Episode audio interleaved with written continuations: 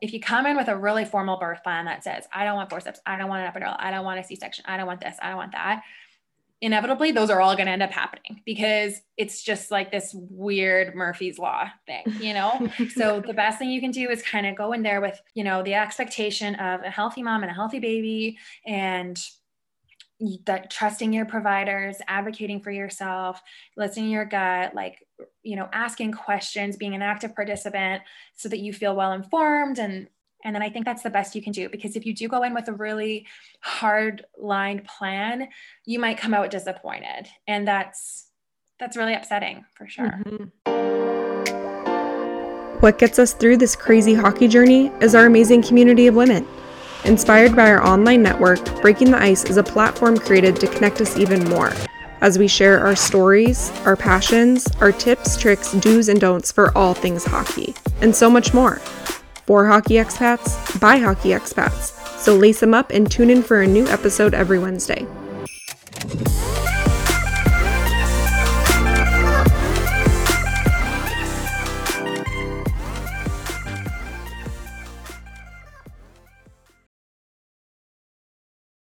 Nicole, welcome to the podcast. Thanks so much for having me. Yeah, I'm definitely looking forward to, um, yeah, sharing all this information. So, will you tell me a little bit about what you do and how you got into it? Um, yeah, so I'm a labor and delivery nurse. I um, previously I actually worked uh, as a kinesiologist, and then I went back to school um, for um, nursing and discovered how much I like loved women's and infant health, and wound up in labor and delivery right off the bat and absolutely loved it. Uh, so yeah, I, I I've worked in high risk obstetrics, uh, low risk obstetrics, postpartum. And then recently with COVID, we have um, all been kind of taking on some other roles as well. So I also worked at a well child clinic where we do uh, checkups on kids from two months up to usually age four and immunizations, just routine immunizations. And then I also this summer did uh, COVID contact tracing. Oh, wow. Okay. So you do it all. Yes. and as you know, I have like a million questions for you. I remember after I had my son, I remember saying to my midwife, How do you go home and turn it off? With your job, it can be very like high intensity, right? Like it's a lot of emotions from like a woman's standpoint, even from like the dad and just like birth in general. How do you go home and like compartmentalize your job? Yeah, it definitely kind of depends on the shift, I would say. So, the thing I love most about labor and delivery is oftentimes you kind of walk out of there and you're like, I just, we just had a baby, you know, like, and I just brought life into the world. And so you kind of like skip on out of there. And I, I used to say, like, I feel like I'm filled with the joys of spring. Like I, um, I really loved that. But then obviously there are other days, especially when we don't have um, some good outcomes. Like that definitely comes with labor and delivery is some of the the sadder outcomes. Um, and so those days are a lot harder, and you definitely lean a lot on your nursing friends. Um, those are yeah some of my closest friends for sure we spend a lot of time together drinking wine kind of thing on our days off, um, even girls I went to school, like nursing school with. Um, and my poor partner, I feel like uh, he has to, he hears a lot of, a lot of stories that he does not want to know about. yeah. Like, please some days are, yes, he's like, please stop talking about vaginas. I yeah, don't, don't that's exactly what I was going to say. that's so funny. So where are you from?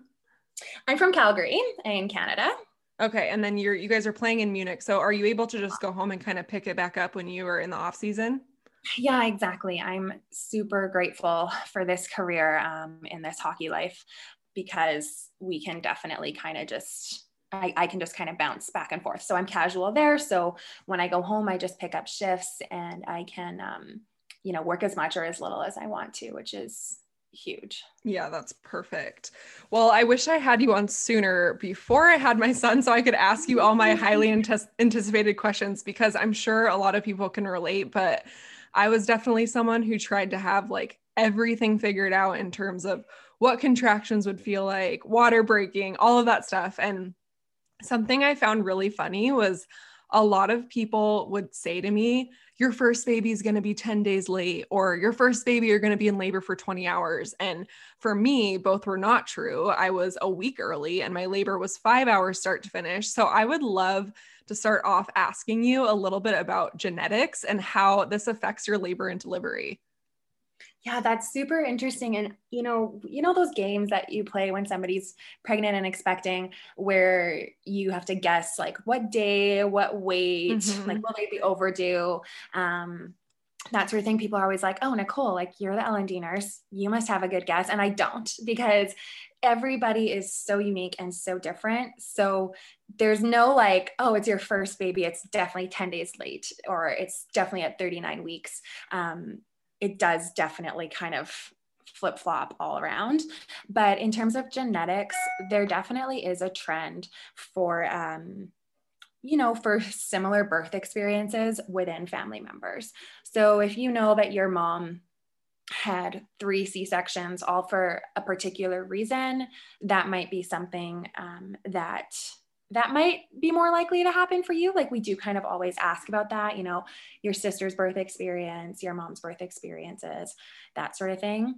Um, but really, the genetics part is is not always super clear. The only thing that I can state there is a definite correlation between genetics and um, this disease is for preeclampsia, um, which it's kind of a, a scary condition that can happen in pregnancy where it characterized by things like high blood pressure and um, you know some other side effects and symptoms but that one is extremely genetic uh, like about 50% between siblings. Mm, so um, yeah so that one you know that's always a good thing to tell your provider if if you know you're like oh my sister had troubles with her blood pressure and, and had to be induced early or, or had to go on all, all these medications like magnesium you know that that sort of thing then um, that's worth telling your provider about for sure. Uh, but that's kind of the only one that i can think of that has a really strong genetic correlation. Yeah would you say that it's could it be genetic from the dad side too? So say like people say, what kind of um, labor did your mom have? Right. And like they compare it to that, but could it come also from like your dad's mom? So, what I can say for sure is that pregnancies and births, deliveries will happen differently depending on the partner. So, depending on like the baby's dad. So, if you really? have one child with one partner and then you have another child with a different partner, your it, it might be completely different. And so if you have preeclampsia, for example, with the first partner, it doesn't, you're less likely to have it with the new partner. No way. I had no idea that was like a thing. yeah. So I, I don't know, like in terms of like the pregnant woman's father and like his side of the family, I'm not sure, but definitely like the, the father of the baby for sure can have, um, uh, you know, an effect, I guess, on on the outcomes for sure. And so, what about gender? That comes from the dad's side, right? Like the partner side. Uh, so it's just that like the partner either contributes like an X chromosome or a Y chromosome. Um, it's not like a, a trend in the sense that like if the father of the baby has a lot of boys in his family, this baby is more likely to be a boy. When we do, we do stats every single month on our deliveries at the hospital, and it's always every single month basically 50 50 you know it might be like 49% and 51% mm hmm but every month we have 50 50 boys and girls. Yeah i haven't noticed kind of that a trend where if the the dad has a bunch of boys in the family that this person's more likely to have a boy. It um yeah i, I mean in terms of genetics the, yeah the dad contributes either an x or a y which determines either a boy or a girl but i think that's just at random so, okay, so this might be a myth then. It might be. I mean, I'm not a, like a geneticist or anything like that. So, like, that's kind of my limited understanding of how, you know, the gender is determined, but maybe there is more to it that I'm missing. like, I don't know. Yeah. Well, okay. So then this was an audience question, which I loved this one. What are some truths and myths about the second baby with timing, size, and labor? Yeah, definitely. So, a second baby almost always um, results in a, a better, easier, quicker labor and birth for sure.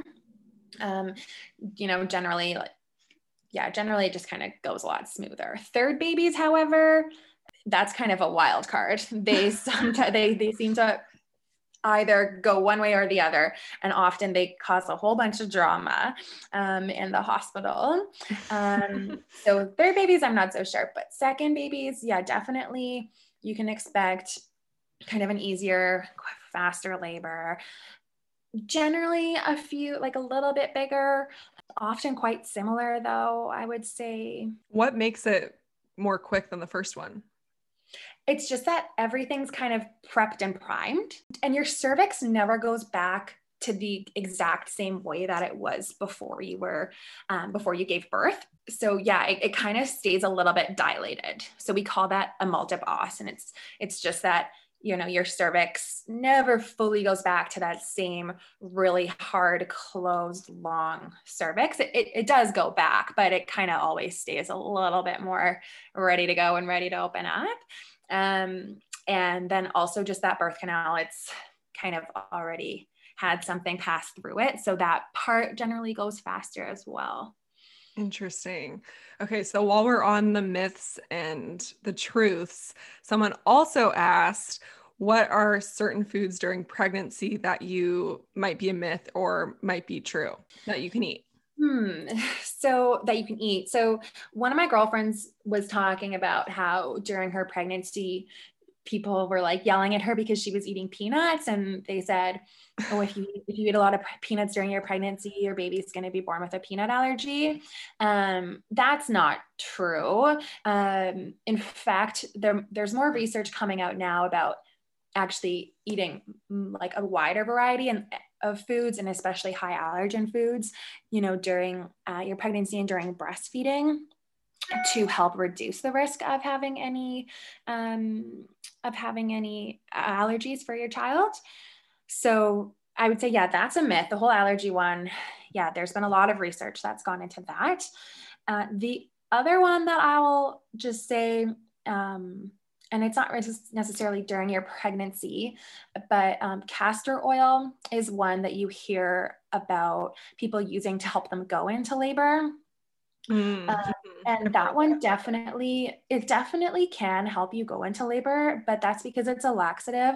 So it causes cramping and diarrhea, which, you know, the cramping sensation will also go through your uterus and cause cramping, which, you know, are basically like contractions. That's mm-hmm. what contractions are. They're just cramps that are bigger and painful that are um, awful um, yeah are really not fun um yeah so so yeah i'd say castor oil i would i would not necessarily recommend because it causes a lot of dehydration because of the diarrhea and it, it's not necessarily going to put you into true labor it might just kind of cause you a lot of discomfort mm-hmm. um, what other ones are there that people or like miss or can you think of any from from pregnancy yeah well i'm i'm our, i'm still mad about one is deli meat and i don't know how and that's the thing is i feel like some some of these you know research or whatever it's like they say that because they don't want you eating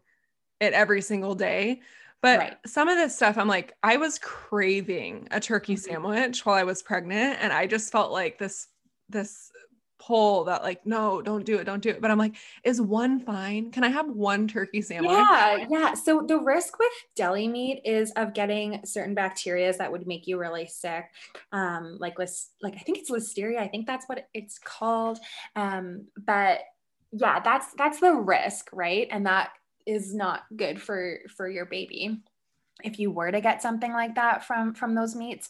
But generally speaking you know in the world we live in that that risk is is fairly low. So yeah i i don't you know i wouldn't encourage people to eat deli meats while they're pregnant but if if you want to have one here and there it's probably not that bad um, or not that risky i guess. Um, you know that being said and I guess I should should have given this disclaimer a little bit earlier is that I'm a nurse so I can't give medical advice. Um, so you know those sort of things definitely just ask your physician and or your midwife like is it okay if i eat a deli sandwich. I'm craving it. Like I just want one kind of thing. You can definitely ask them and they'll, you know, give you give you a clear answer that's specific to to your, you know, personal pregnancy and your journey and, and their care and what they expect.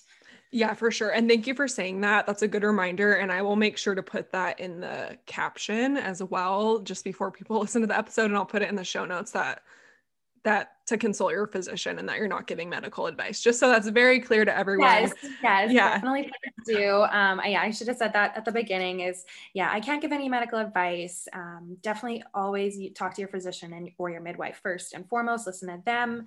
Um, the other thing that i wanted to say is that every woman and every couple's experience is totally unique and your perception of that experience is totally valid so if if a woman feels like she had a really traumatic birth that sort of thing if that's how you feel then that's valid and that's how you feel and those feelings you know need to be worked through and debriefed with your physician or with whoever whoever is beneficial to you um, but definitely you know just a reminder that like what we're talking about today are kind of just very generalized you mm-hmm. know mm-hmm guess, statements or um, recommendations or perceptions on my part, but you know, trust trust in yourself and and um, whatever your whatever your experience is is your experience, and that's valid. And don't let anybody tell you differently. Yeah, I love that, and I feel like so many people try to like compare pregnancies and compare like labor and delivery and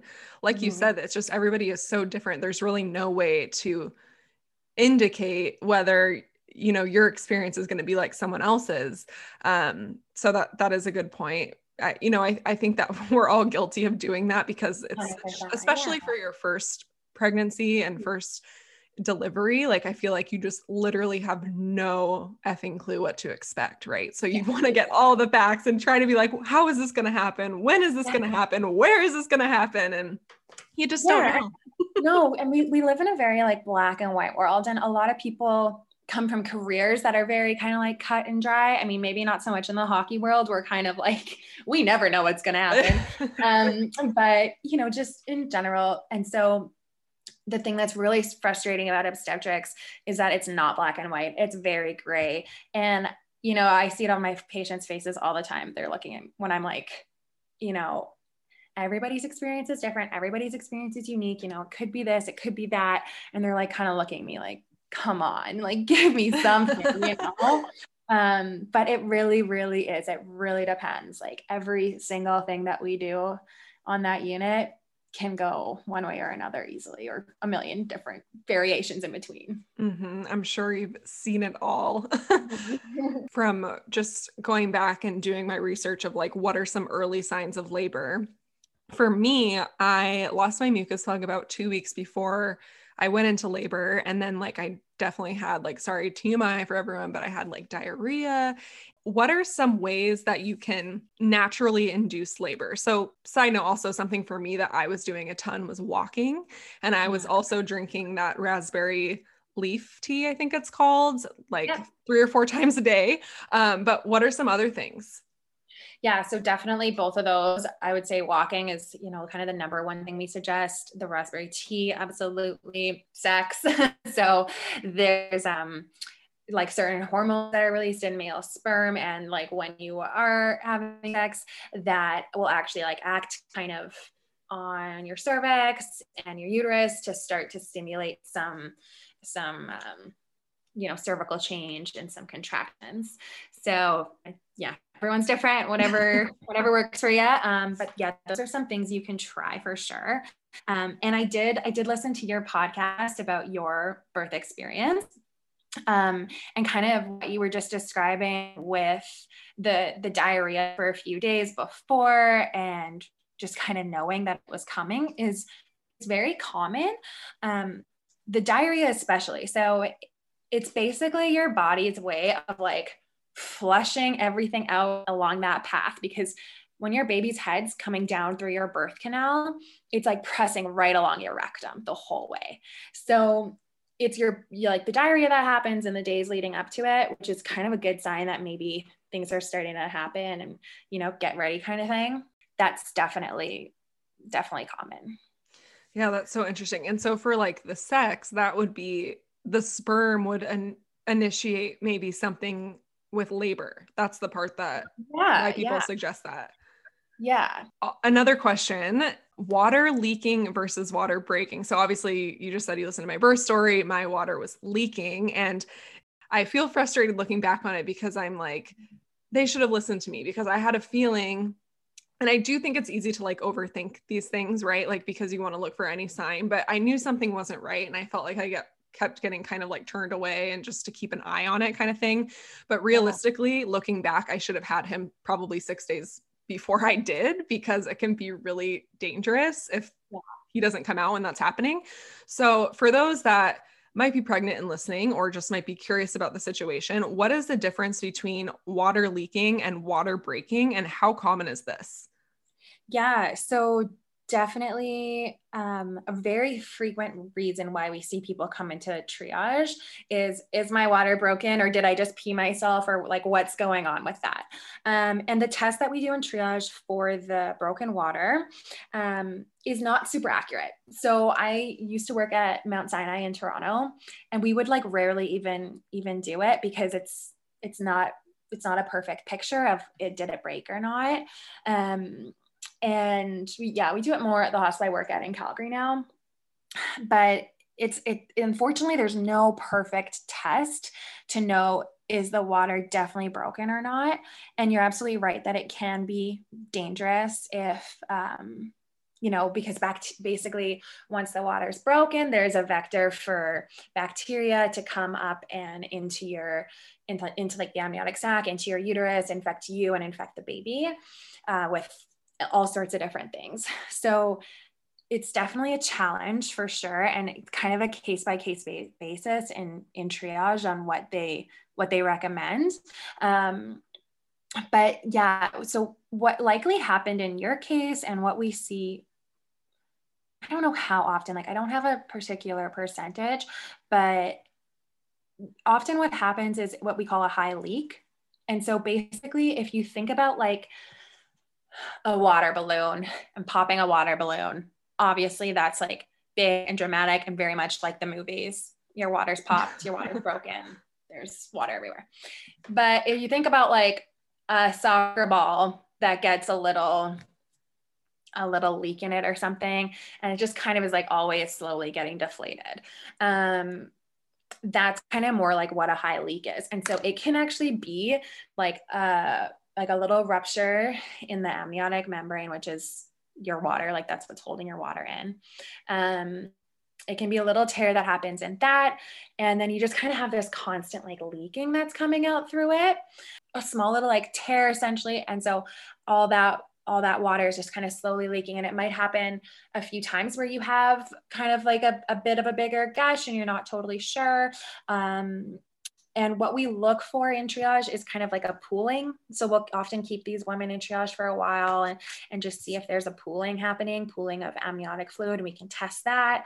And sometimes we'll do the test a few times, but there's no perfect way to know is did you pee yourself? Is this, you know, a high leak or is your water broken? Is it not? It's definitely not always super clear. So the only recommendation I can have is like you did the you did the absolute right thing and trusting yourself and going in and getting it checked and kind of you know messaging your midwife and being like you know yeah advocating for yourself. Um and you know you do really just have to have to trust that trust your gut in those situations and really advocate for yourself. And yeah it's it's mm-hmm. definitely not super clear. Um necessarily when it happens. Yeah, and it was funny because when it actually did test positive in the day that they I got induced, she was like surprised and I almost felt like really empowered because yeah. I was like, yeah, hell yeah, I knew it and I told you and it, and I was right. it felt good, but yeah, it's definitely scary sometimes when you feel like they're because I'm sure that they get calls all the time. They're like, yeah, it's probably not that because I don't think it's like super common, I guess, for it to leak versus yeah, breaking because I don't even think your water breaking is super I mean it's common but it's not not everybody's water breaks. No, yeah. So, uh, you know, breaking the water is a really common either induction or augmentation method that we use where we actually physically break the water, which is a super easy thing to do. Like you just poke it and it pops.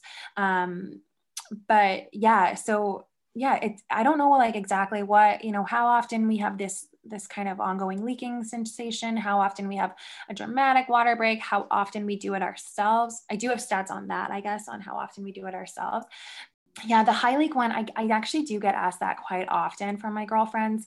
You know, is this a leak? Is this my water breaking? Or did I pee myself in bed last night? And the only thing I, you know, I just always tell them to go get it checked out because you you have to do an assessment physically in person. So mm-hmm. yeah, if, if anybody's ever wondering about that, yeah, just kind of just kind of go in and don't be embarrassed to go into triage multiple times and say, I don't know if my water broke, you know, because people usually in triage will say that, you know, they'll be like super embarrassed to say, I don't know if it broke or not. And they feel like they should know for sure. Like, oh, yeah, it's obvious, but it's really not always obvious. Mm-hmm. And so definitely just go in and get it checked out. Don't be embarrassed to say, you know, if, if it didn't break and it's just pee or it's just discharge, that's no big deal. Like there's no, nothing to be embarrassed about in our mm-hmm. on our unit. I think there is a very clear difference between just discharge and your water leaking because that's how I could differentiate that that's what it was from my own personal experience. Like it was yeah. just clear, it was very stretchy, it was a lot. It was every time I wiped, it was like I mean, I felt like there it was just coming out of me like nonstop. Yeah. And I, I yes. just was like, this is not this is not just like common end of pregnancy discharge. Yeah, and that's also a common misperception is that people think when your water breaks, it's 100% of the water is now out of that pool and that's it. But in fact, it keeps leaking the entire time. The entire time that you're in labor and that you're on our unit, there's there's going to be multiple gushes or there's going to be a kind of a continuous leak that's going on. Um, so you're kind of like wet down there the whole time, and that can mm-hmm. be really uncomfortable. So for me, because that happened, my first baby, is that any, any indication that that would happen for the second, or is there no no correlation between those two? I'm gonna say no, that there is no correlation. You know, maybe there is some research out there that that would say there's you know X percent of chance of that happening for you again, but no, I, I haven't personally noticed a trend like that at all. Okay, that's good to know. I'm sure I will uh, do crazy research whenever that day comes, just to drive yeah, myself crazy. I've, like we all never heard of that. Like I've never heard somebody, like a physician or somebody, say, "Oh, well, that happened her last time, so it's definitely gonna happen this time." Like mm-hmm. if you come in, and you say, "This is what happened to me last time. It feels exactly the same." I'm, I'm I think maybe it's the same thing that happened last time then we're definitely going to you know trust that perception of yours and you know investigate further but i don't think that there's like a definite causation correlation anything I feel like I could ask you a million questions and things keep just like spitfiring into my mind uh, about everything. But so, I love talking about this. So okay, good.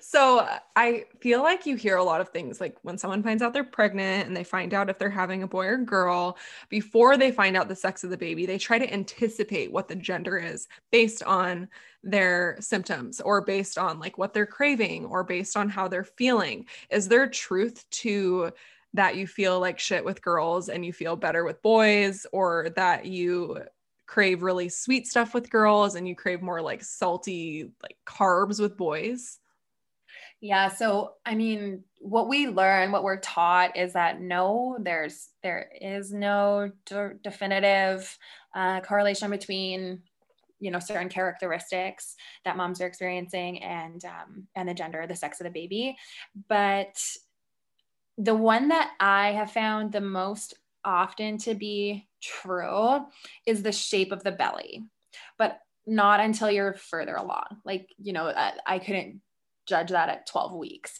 Um, but, you know, later, mm-hmm. later um, in pregnancy, third trimester sort of thing, whether you're carrying low or carrying high, I'm, I do find that that one can be fairly accurate. I did work with one obstetrician who was right all the time. She had been r- wrong twice in her whole career. Of, of guessing the gender? Of guessing the gender, yeah. Wow. I, you know what, I find myself to be very good at guessing my friends' genders. I don't know why. I feel like I'm always right. I'm like, okay, you're having a boy, you're having a girl every time. I feel like I should, I should go into some sort of business. yeah. So what's your trick? Like, what do you assess or what do you find works for you? Oh, this is a fun question. So I feel like I eh, sense more the energy of the of the mom. Like I don't know, like if I just like see her, see a picture of her, like it's literally nothing to do with like how they look physically, but I'm like you're having a girl. Like even if they tell me they're pregnant, I get this like really strong feeling whether it is and I honestly like I'm not even saying this like I've been wrong like a few times. It's pretty Wow, that is so cool. Very, except for cool. except for myself. That was I oh, was like yeah, I was like 98% sure. I was like it's a girl 1000% so my husband thought so too. So when we did our little like gender reveal with just the two of us and we found out it was a boy, we were like, what? Like it, you're like looking at the envelope multiple times, like, wait, are we reading that right? yeah, exactly. Um, I, I will definitely say that the mom is usually right. So if the like you know, often the mom will be like, "Oh, I'm 100% sure I'm having a girl. I don't even need to have do a gender reveal. I'm 100% sure." Um, well, you know, when she's like in labor and we're kind of making small talk about, you know, what do you think you're having, sort of thing. The mom's usually right, but that's really? so interesting. Yeah, I guess you might have more of an idea as you get bigger. I I think it's it's like 50 50, right? When you're like so early on, and if you're finding out the gender at 12 weeks or whatever, I guess it's like, yeah, you're 50% boy, you're 50% girl. And like there's no true indication besides i guess when your belly starts to get different shapes. So you say it's like more of a they say isn't it for boy it's more of like a basketball kind of shape and for yeah. girls it's what's the kind, kind of lower like it's like a i don't i don't know what i would call it. I get like a dollop like a like a carries lower and definitely yeah I, I definitely find that one when i use that to judge a belly it's usually usually right. Um but yeah, no, I mean, the only true way to know is, I guess, an ultrasound or the birth. So, yeah, yeah, exactly. So, do you, are you in there ever for like ultrasounds and stuff when people come in? Yeah, we will sometimes do bedside ultrasounds to confirm the position of the baby, like confirm that they're head down or which way they're facing in your pelvis. Um, when I worked in high risk obstetrics, we would do all sorts of cool things and there was you know a lot of ultrasounds involved in that um, but in, i'm not i don't work at a at a clinic, like an obstetric clinic where you go for your checkups and your routine ultrasounds. I only would be involved in ultrasounds that happen, you know, at the bedside kind of thing. Mm-hmm. Okay, so now we have to get into what we were talking about before poop during labor, which is so funny because for those listening, Nicole was like, Is it okay if I like say that? And I'm like, Yes, because people were asking about it. And oh man, this is like such a topic that people are so scared of happening. And I don't know for sure that I did, but I'm pretty positive I did. Like, no one says anything to you because no. you're literally like pushing a baby out. But I mean, I could, I could tell. so, yeah, absolutely. It's definitely something that comes up pretty much with every patient that we have. Like, everyone always wants to know, like, you know, am I gonna poop? I don't want to poop. I don't want my partner to have me like see me poop. Um, like, am I pooping? Like sometimes women will be like screaming that while they're pushing out their baby. Am I pooping? Um, it's yeah, like there's a lot of poop talk that happens um, on our unit for sure. What I usually tell, you know, my girlfriends or my patients, you know, number one, if you're um if you're pushing in the right place, you're likely going to push out a little bit of poop. And as your providers, we're like excited about that. We're like, good job, you're pushing in the right spot, keep it up, that sort mm-hmm. of thing. Um, we're never like, oh my God, gross. Also, it's not like you're having like a full on poop like you do when you go to the bathroom. Like, it's not like a whole a whole thing happening. It's like you're squeezing out like just a little bit, right? So, and we kind of like there's a lot going on down there. There's usually amniotic fluid and like blood and gunk and all sorts of stuff, and we're kind of like wiping up that area the whole time while we're while you're mm-hmm. pushing. And so we just kind of like wipe it away, wipe it away and like toss it. Like honestly, it's not even anything that I notice. Like at the end of a birth, when I come out of the room, I'm not thinking like, oh yeah, she pooped. It's like, I don't even, I don't remember I, if I bump into you on the street, I'm not going to remember. Like it's, it's so common, but it's also not so common that it happens every single time. like mm-hmm. sometimes people will be like, oh, I for sure did. And they, and they didn't. Um, but yeah, I mean, it, there's nothing to be ashamed about. and I will say that's such a anticipated thing. Like, am I going to poop? But when you are in labor, you do not give a shit anymore. You are just like, get this thing out of me. I want to be done with this. And yeah. you do not care if you poop. You do not care if anyone sees it. And I feel like everyone was really good about like cleaning everything up. You know, they weren't like announcing to the whole 100%. hospital room yeah. anything. So, um, no, never. Yeah.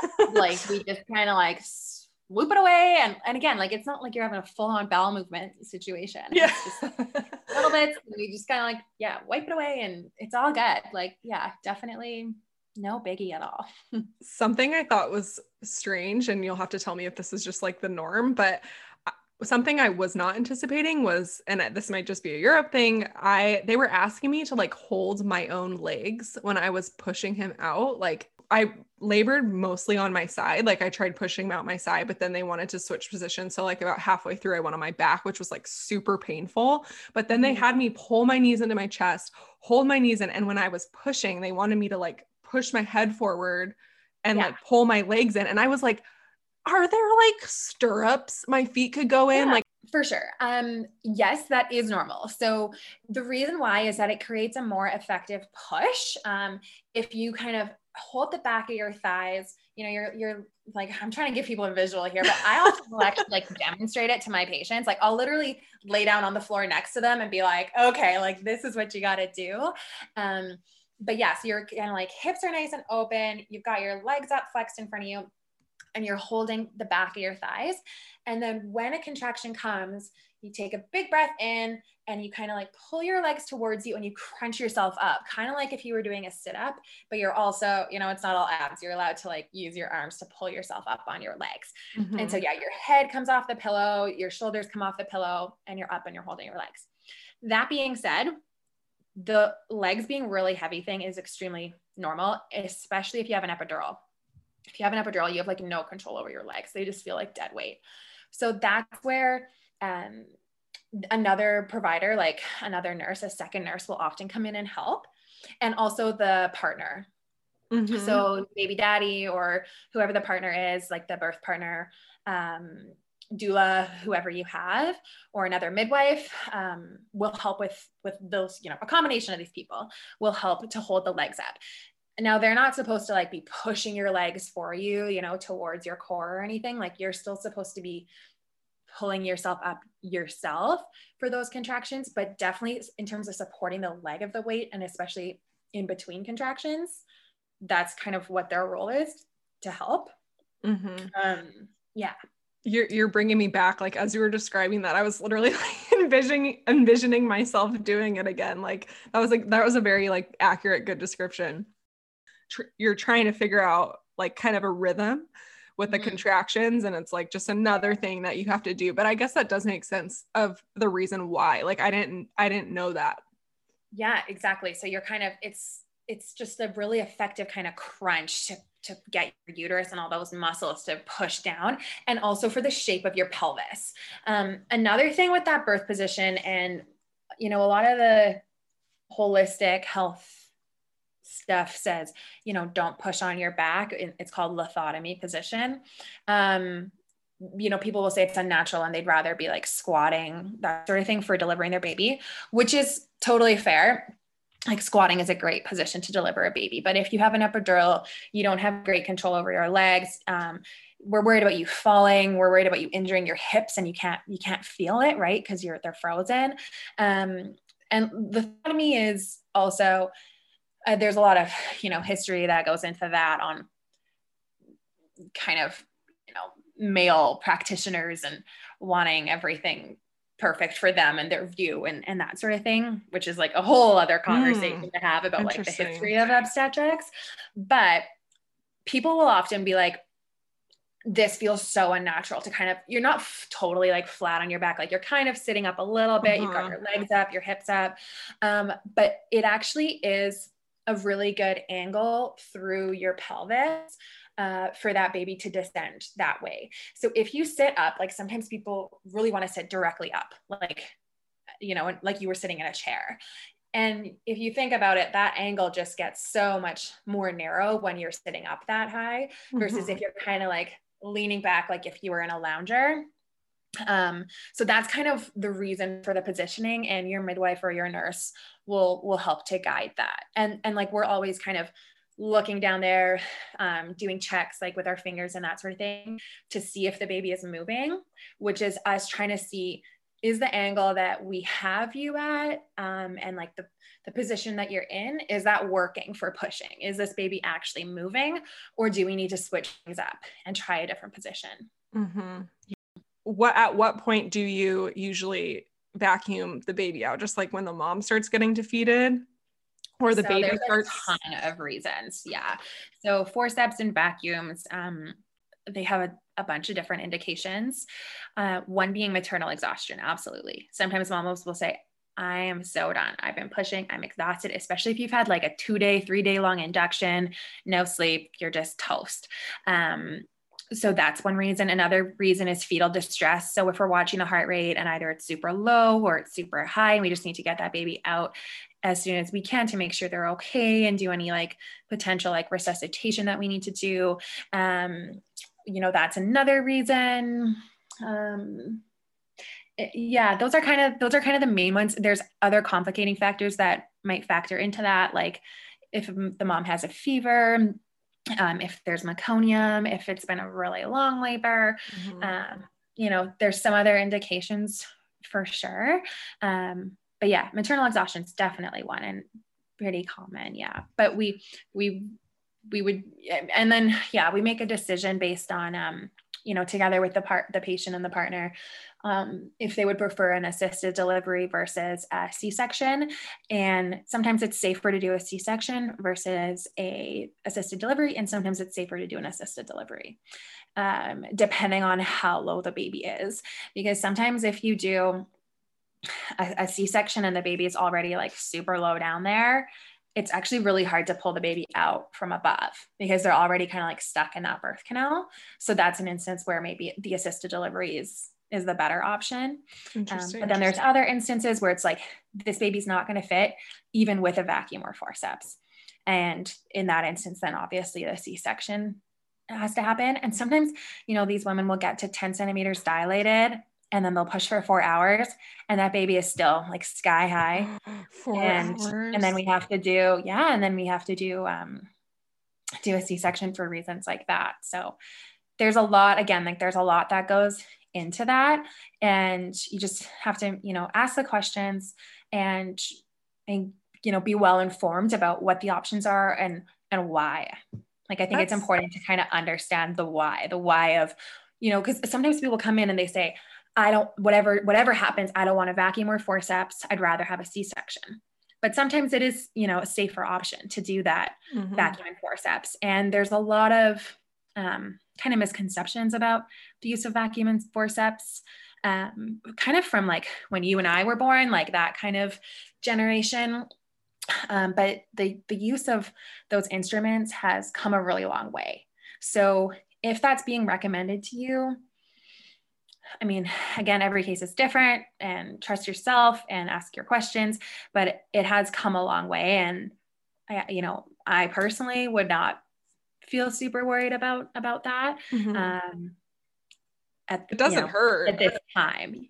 Yeah. So I'm really curious because you didn't have an epidural. So, and yeah, like how was your experience having an assisted delivery without anesthesia?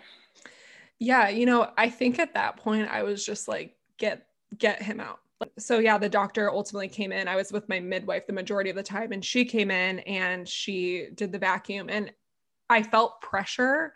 And it's funny because I think people are so scared of the baby coming out. And this is mm-hmm. what I always heard is that, oh, the baby coming out, that doesn't hurt. It's the contractions that hurt. I was like, yeah, I'm sure it doesn't hurt. But really, it didn't hurt. It feels like a pressure release once they're actually coming out. Um, yeah. And it is the contractions that hurt. So really, I didn't feel it wasn't painful. It just felt like this big release of of pressure. And he had a cone head for a second. I didn't see it. My husband did. Mm-hmm when they like pulled him out. But yeah, it was it was fine at that point. It was just, it was so needed. I was like, anything, anything, yeah. help me, please. Stop. Uh, yeah. And you know that's exactly what it's like it, it's like a, a bare release of pressure and you feel relief like you're like the people without us telling them the baby's out they know like they're like oh my gosh thank god you know yeah um, yeah so that's great and then you said one oh the cone head um regarding that yeah uh, if anybody who pushes for a long time um, that baby's going to have kind of a bit of a cone head just from from being stuck in that birth canal for an extended period of time. Their heads are designed to mold like that. Um, and so that's you know that's totally fine. It goes away within a couple of days. You don't have to panic. Your baby's not going to stay looking like that. And it's not always like a perfectly symmetrical cone head sometimes it's kind of like off to the left. Like it looks like they've got like a little horn coming off on the left or something like that or the right or the back front like sometimes it's out the forehead and it just depends on what way they were facing in your pelvis so that what direction that head was kind of getting molded into Mm, okay. And fun fact for those listening, you do also have to birth your placenta, which mm-hmm. when they passed the baby to me, I was like holding and they're like, okay, Devin, like we have to birth the placenta. And I was like, I like started having anxiety. I was like, is this going to hurt? And is this like, is this going to be painful after just like everything? And I honestly felt so good when that damn thing came out. I was like, oh, wow. so it doesn't hurt. But I heard some people it does hurt. It depends. Like often it just comes out on its own. There's not a lot that, you know, mom has to do, like maybe like a couple little pushes, but they, often it just kind of like slides out and we're mm-hmm. just, you know, and we just check it, make sure all the pieces of it come out. But yeah, definitely other times it kind of gets stuck in there and we have to like literally put our whole arm inside and kind of like scoop it out. Other times we have to go to the OR and do like um, an instrumental situation where we like kind of like pull it out. Um, through the vagina kind of thing. So yeah, there's um yeah, yeah. there's a few options with placenta, but maybe more often than, yeah, more often than not, it just like kind of like plops on out and we just check it, make sure it looks good. And that's that. Yeah. And I will say is not cute. they they oh, freaky looking thing. Yeah. like a big brain. Oh, it's super. They're super creepy. Yeah, I mean, I don't even love like touching them, but they're they're pretty interesting. Like mm-hmm. they're you know like how it works and, and so yeah sometimes it is for, for certain people they are really curious about it and they want to see like what part attached inside of your uterus where was the baby chilling see all the veins and like the umbilical cord like where that comes out from they're they're really interesting they're amazing organs um and that you know they they feed your baby for all that time and help to create that life uh, uh-huh. so they're, they're amazing but they are definitely like creepy looking brain things is a very very accurate depiction. Oh man that's so funny. Okay so i'm going to just spitfire a few of the uh, audience questions that are left here. Um, someone said i broke my tailbone when pushing. Is that common or normal? Definitely i would not say it's common. A lot of people think that or feel that their you know tailbone or their sacrum or their back is kind of bruised afterwards from all the pushing. And definitely from that baby like i said pushing down on that kind of along your rectum and along that whole back side of your spine. So the bruising can kind of be from like inside that baby, you know, hitting inside or from sitting in that same position for a long time. Mm-hmm. So some things that you can do are put pillows behind your back and like behind your hips. So sometimes we'll put like one pillow vertically along your spine and then or like a pillow like underneath a butt cheek kind of thing just to kind of get that pressure off. So definitely you can do that during your labor um, and also during pushing. Okay. And then i i don't know if i'm going to pronounce this right. Is it nitrous gas versus an epidural? Yeah, definitely. Um, so yeah, the nitrous gas or nitrous oxide is just laughing gas. Um, so laughing gas is a great option for pain relief, but it's really just going to take the edge off. Like it's not going to make you numb. You're still going to feel every contraction. Uh, the way it works is you hold the mask to your face. Um, when a contraction comes and you inhale and exhale into this mask, which some people find feels really claustrophobic for them, like it takes a little bit of getting used to because you have to exhale back into the mask Otherwise, you're breathing out nitrous oxide to the whole room, and we're all going to be all loopy and laughing all together, which is not really what you want. Um, so yeah, I mean, it's a it's a good option, especially at the end. Like if you're trying to have an unmedicated delivery, and you kind of just need something to get you through that last few centimeters, then that's a really good option. But if you're three centimeters, it's your first baby, and things are not moving along at a really great rate, you might have oxytocin on board, some things like that. Um, you know, it's not moving super quickly or anything like that, then that nitrous gas is not going to be a super efficient option for you because it's not going to you know it, it, won't give you that much pain relief. It's not going to let you have any sleep or any rest. Um, and so that's where an epidural is like the perfect solution in some ways. Um, because with the epidural um, you know it it kind of numbs you from like your waist down depending on how they're dosed, everybody's a little bit different. Anesthesia is different, um, and different hospitals are different in terms of how they like to dose the epidural. Um, but you know, it kind of just you usually can still move your legs, that sort of thing, but you just can't feel any pain. Um, you can still feel pressure though. So, an important thing to remember is that you can still feel pressure when you have a working epidural, and that pressure can be uncomfortable especially like depending on how the baby is positioned in your pelvis, it can cause that back labor and stuff. And so sometimes people still feel really uncomfortable pressure, but it's not taking away any sharp pain. Or sorry, it is taking away sharp pain. Um, yeah, go ahead. Oh, sorry. I was going to say, so what's the difference between back labor and I guess front labor? Yeah. So back labor is really just um, the, the, exact same thing. Like it's it's all just all part of labor. It's really just back pain that's caused by your labor because of the way your baby is positioned. So you might have heard of babies being delivered sunny side up, um, or that's kind of like or or occiput posterior or OP. Those are all synonyms for the same thing, where the baby is positioned so that they're looking up like up towards mm-hmm. the ceiling. Mm-hmm. So their heads down in your pelvis, but they're looking up rather than looking at your like at your back. When their face is looking up, their back is literally lining against your back. Mm-hmm. So when a mm-hmm. contraction comes kind of around the front, it pushes that baby onto your back, which causes severe back pain. And that can be really, really uncomfortable for people. And an epidural can help with that. Okay. Um, so can positioning, like there's a bunch of different positions you can do to help relieve that. One of them is leaning forward over a bed because it kind of um, like the gravity pushes the baby away from your back and helps to spin the baby.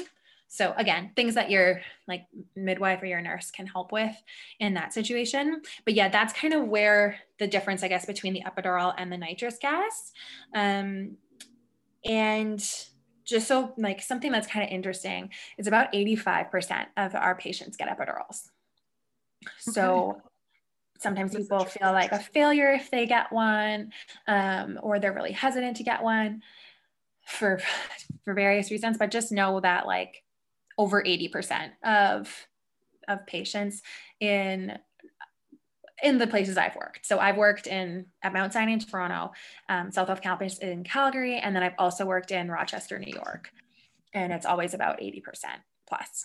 That makes me sad that people feel that way because it 1000% does not make you a failure to get an epidural. I think, you know, the best thing to do is to go in without expectations and I think it makes it harder if you're like, I don't want an epidural. I don't want mm-hmm. a C section. I don't want this. I want to, you know, it's like everybody has a different birth plan, but I feel like you have to go in with the mindset that that might not go the way you want it to go. And you'll get through it. Right. But it's just, it makes it tough when people have these expectations because you really can't anticipate like what's going to happen.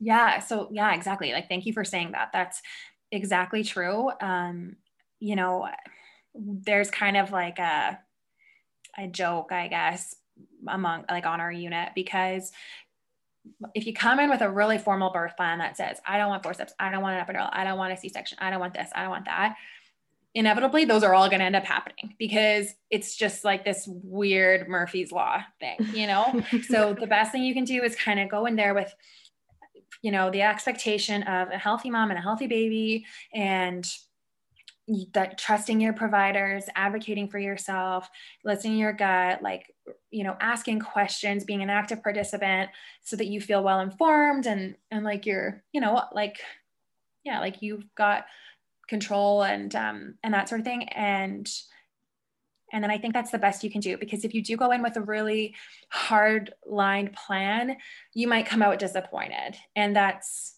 that's really upsetting for sure. Mm-hmm. Yeah. And I think something that helped me too is I think it was another hockey wife, but they told me to go in with the mantra, my baby and I are working together to meet each other or like to meet each other. And um I felt like that really helped me. And I kept saying that to myself, even the amount of pain I was in. But I was like, okay, we're working together to mm-hmm. like be able to meet for the first time. Is there any mantras that you like to tell your patients as they're in labor?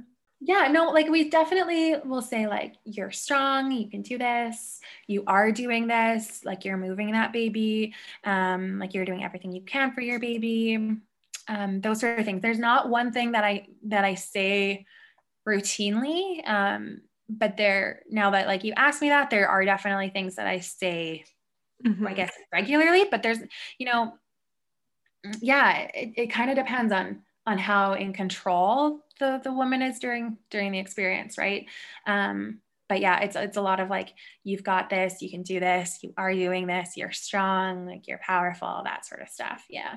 And i want to say thank you for for doing that because i feel like that's very helpful when you are in labor is to be encouraging like that because sometimes if you don't feel if you feel discouraged you need that to help get you through one more question. So, um, someone asked, I just got a job on a labor and delivery unit.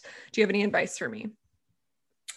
Have a great time. no, I, it's just like the best place to work. I, I love it. It's, you know, the one place in the hospital where people are excited to be there generally, you know, and, and they leave really happy. Um, you know, with this great little gift. So um, I love that. So I hope she enjoys it.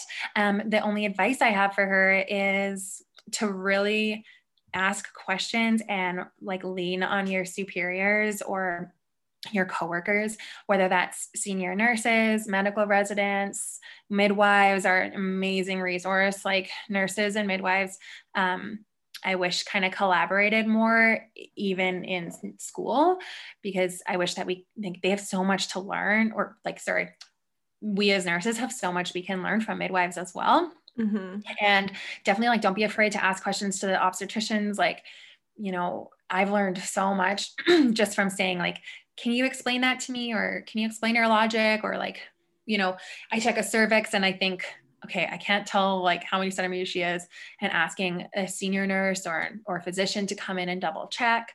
Like just basically don't be afraid. Like, you know, leave your pride at home and come in and just uh yeah, be be open to learning. There's a lot to learn. And other thing I would say to her is um, you know, you're not to feel comfortable and you're going to be really nervous and really stressed and terrified every single day that you go to work for probably the first two years, like definitely one to two years of, of working in that environment. Cause it's, it's really hard to learn because everything is so different every mm-hmm. birth, right?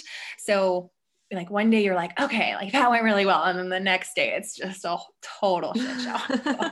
you're like, okay, I think I got it now. And then it's a totally different. Yeah. You're like, wait, wait, I thought that like, you know, this, when this happened last week, this is what we did. And now the obstetrician's saying, no, we're not going to do that. We're going to do this. And so there's a lot to learn and it's constantly evolving, you know, the research and all that. So, you know, things we talked about today might not be as true next year. Like it's mm-hmm. just, yeah, it's, it's a really interesting place to work very so rewarding. If you could give a mom in labor or a soon to be mom any advice, what would it be? Mm.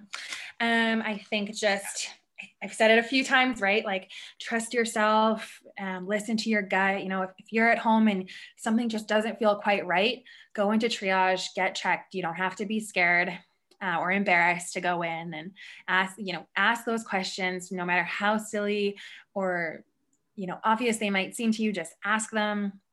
You'll have lots to learn. And my my number one thing that I tell my girlfriends is that your nurse or your midwife, whoever's kind of in there with you most of the time, um, is your best resource. So if you're feeling really anxious and you know you're sitting there on your cell phone and you're firing texts back and forth with your mom or with your girlfriend at home um, definitely like express all of that to your nurse because or your midwife because they are they can they can help you with that right? Like more than the people at home. Mm-hmm. so whether it's anxiety it's in your your just your mind's racing like let let those feelings out and hopefully you have a have a good nurse generally um, you know we get really good feedback on on the nurses that staff these sort of units. So you know hopefully you have a really good relationship with that person and they can help you with that. Yeah and i feel like it really bonds you too to the people that are in the room when you give birth to your child because they went they were with you through like a crazy life experience and i know that mm-hmm. i will never forget my midwife and my doctor just for all of their help and encouragement and everything um, while i was going through that. So i just want to thank you for everything that you do and it sounds like you have such an amazing job. It's just quite an experience and different every day and i'm sure it keeps you on your toes but you're great at what you do and you answered all of these questions perfectly and i feel like i learned a lot today just by talking to you yeah, for sure. And well, it was it was really nice to talk about. Like I'm I'm over in here in Munich, so I'm not working right now, and and I definitely really miss it. Um, and yeah, it, it's a very rewarding job, and it's it's nice to hear stories from from people like you who who say that they'll always remember their midwife or their nurse um, from from that birth and their birth story, and and I love that. I, I love knowing that you know there's there's people out there who who will hopefully have um, positive memories of of my experience with them yeah. And if someone wants to reach out to you, if they have questions, where can they find you? Yeah. Oh, definitely. Like, I love talking about this. I could talk about it. You and I could do to like a four hour long oh, podcast. Oh, yeah. So I'm happy to answer people's questions. Again, I can't provide medical advice, but if you know if you have questions that are just eating you up and you just want to ask an L&D nurse or something, you know that are keeping you awake at night, definitely message me. Um, my Instagram is just the letter N, the letter K, and then my last name, which is Quinn. So just NK Quinn, and yeah, that's it.